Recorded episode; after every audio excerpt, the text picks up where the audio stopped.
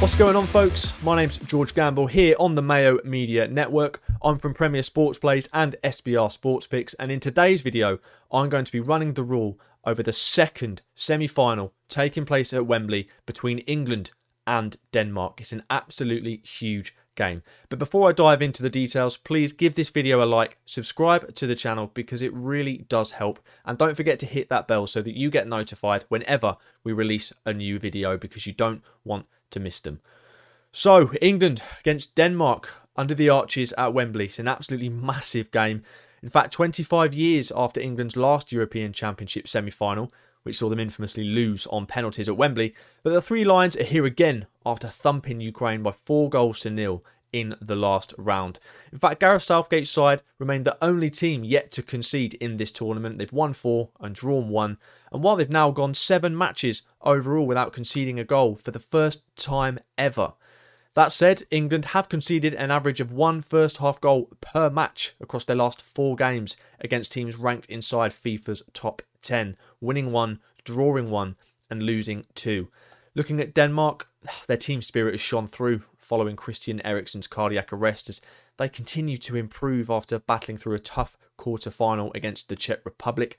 In fact, captain Simon Kjær said they're playing with Christian Eriksen in their hearts, and that's propelled them into their first semi final appearance since winning this competition way back in 1992. And having beaten England at Wembley as recently as October 2020, Denmark might feel that they've got a slight chance of an upset as well, especially after scoring 10 goals across their previous three matches, winning all three of those as well, and leading to nil at half time in each of the last four. In fact, looking at both sides, in fact, both of them are on a three match win streak, so they know what it feels like to win. And England are unbeaten in their last 11 matches. Of England's last seven, six have seen under 2.5 goals, a very tight defence there. But Denmark's last five, four have seen over 2.5, so it could be attack versus defence initially here. Uh, the Danes have scored first in five of their last six games as well, and they're unbeaten in first halves across their last 17 outings, and they've won 11 of those and drawn six. So they do come flying out of the blocks.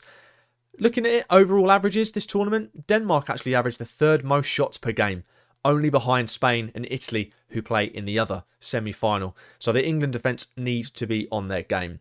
Looking at the team news for both teams, England have got no suspension concerns after Harry Maguire, Declan Rice, Kalvin Phillips, and Kieran Trippier all avoided second yellows against Ukraine. So they're all fit and available for this one.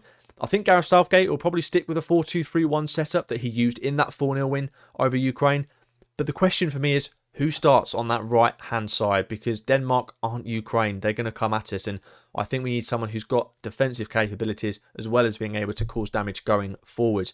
Jadon Sancho started Saturday's resounding victory, but I think Southgate might call upon Bukayo Saka if he's available um, from the right to help keep Mæhle at bay for Denmark. Mæhle's been phenomenal. I don't know if any of you saw it, but that assist for Dolberg against the Czech Republic, outside of his right boot, straight in behind the defence for an easy finish for Dolberg. It was superb, and I think the England right hand side needs to keep him quiet if they're to do well in this game.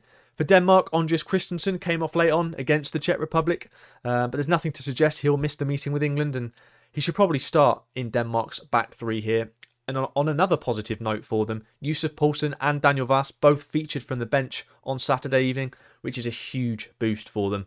So, analysing this game, for me, England are back at Wembley. Obviously, they've got the job done in Rome, but being in Wembley with 60,000 fans, 58 of them being uh, for for England fifty eight thousand. Sorry, it's it's going to be hugely impactful in my opinion. The game against Germany, the fans were rocking. Wembley was rocking. It was so so loud, getting behind the three lions, and there's been a somewhat fever that's overtaken us here in England. Even people who don't like football, I don't know how they manage that. I do not know, but nevertheless, people who don't like football are going crazy for it.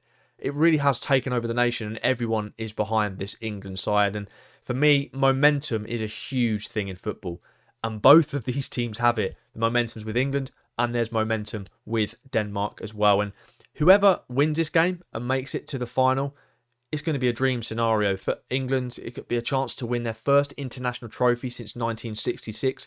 And for Denmark, you know, they lost their first two games in the group stages, had that really unfortunate occurrence with Christian Eriksen uh, and the cardiac arrest. And so whoever makes it, it's going to be incredible. It really is.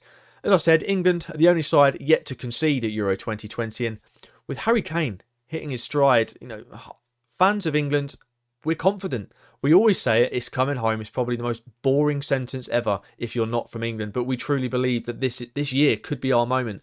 Reached the semi-final in 2018 in the World Cup, didn't quite make it, but this time around, we really do feel like we've got one hell of a chance of winning that first piece of silverware for over 50 years. Uh, but Denmark, you know, they're not to be underestimated. To bounce back the way they have uh, after the reasons I've already mentioned, it warrants commendation. It's phenomenal. It really is. And they've got a nice settled system and a nice starting 11, and they are a force to be reckoned with. My only concern with Denmark is in that game against the Czech Republic, that second half, they, they really did look somewhat jaded um, against them. And the Czech Republic, they weren't that impressive going forward, but they always seem to have a chance. And Denmark looked leggy. For me, Denmark are a side that they do come flying out of the blocks. They want to cause that damage in the first half, as we saw with the previous stat. You know, winning that many games um, to nil by half time, it's a phenomenal feat. And for me, I think England, if we can keep things tight early doors, we stand one heck of a chance because Denmark's game against Czech Republic was in Baku. Um, and that's some distance away from London. They had to travel there, they've had to travel back, and I think tiredness could be key here. And let's not forget that Denmark are playing on raw emotion after what's happened with Eriksen and everything that's going on. They're playing on that emotion, and that can be tiring. And just the way they played against that Czech Republic side in the second half was slightly alarming. And I think England are in prime position to kind of capitalise on that. They're much more rested. They haven't had to travel as far. They've probably got, well, there's no doubt about it, they do have far superior quality of players compared to Czech Republic. And if the Czech Republic were able to get some chance against this Denmark side, you know for a fact England will. And the difference with this England side compared to ones in the past, for me, yes, we had that golden generation of Scholes, Gerrard, Beckham, Lampard, Rooney.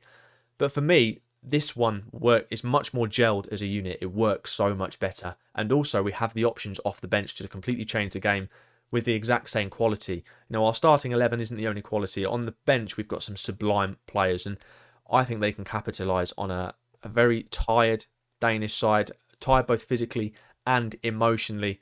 Um, and like I said before, England, yes, they did lose to Denmark uh, the last time these two met in a 1 0 defeat at Wembley. Uh, that was in the UEFA Nations League last October. But in that one, England were playing with 10 men for the majority of the game as Harry Maguire was sent off in the first half. And yeah, for me, just to kind of sum up, with fans allowed back into the stadium and England supporters in full voice, there's just been an announcement in the UK that uh, full capacity stadiums will be returning next season. Lockdown and everything, all of the rules, all of the laws are ending in July. This nation is on a high. It really is. We're in such good, it's just in a hugely good mood. And this I think this could translate onto the pitch. Everyone's happy, everyone's buzzing, everyone is behind the team.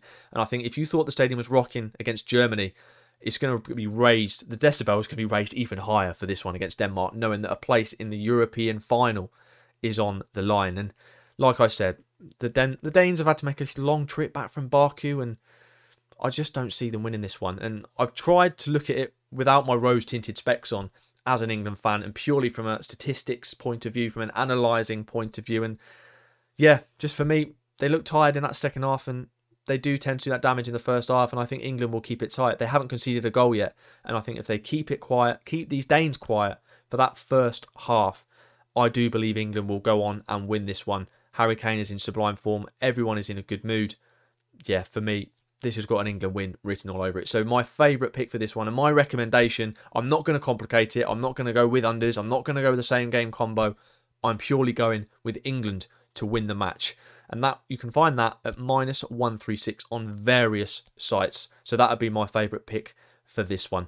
I hope this video has helped you in terms of analysing the game ahead uh, for this one between England and Denmark. Once again, don't forget to like this video, give the channel a subscribe because it really does help, and hit that notification bell so that you get notified whenever we release a new video. You can follow my work as well, follow my stats page on Twitter at C George Gamble and follow my personal one as well, which is at George underscore CGG. There's only one thing left to say. It is coming home. See you in a bit.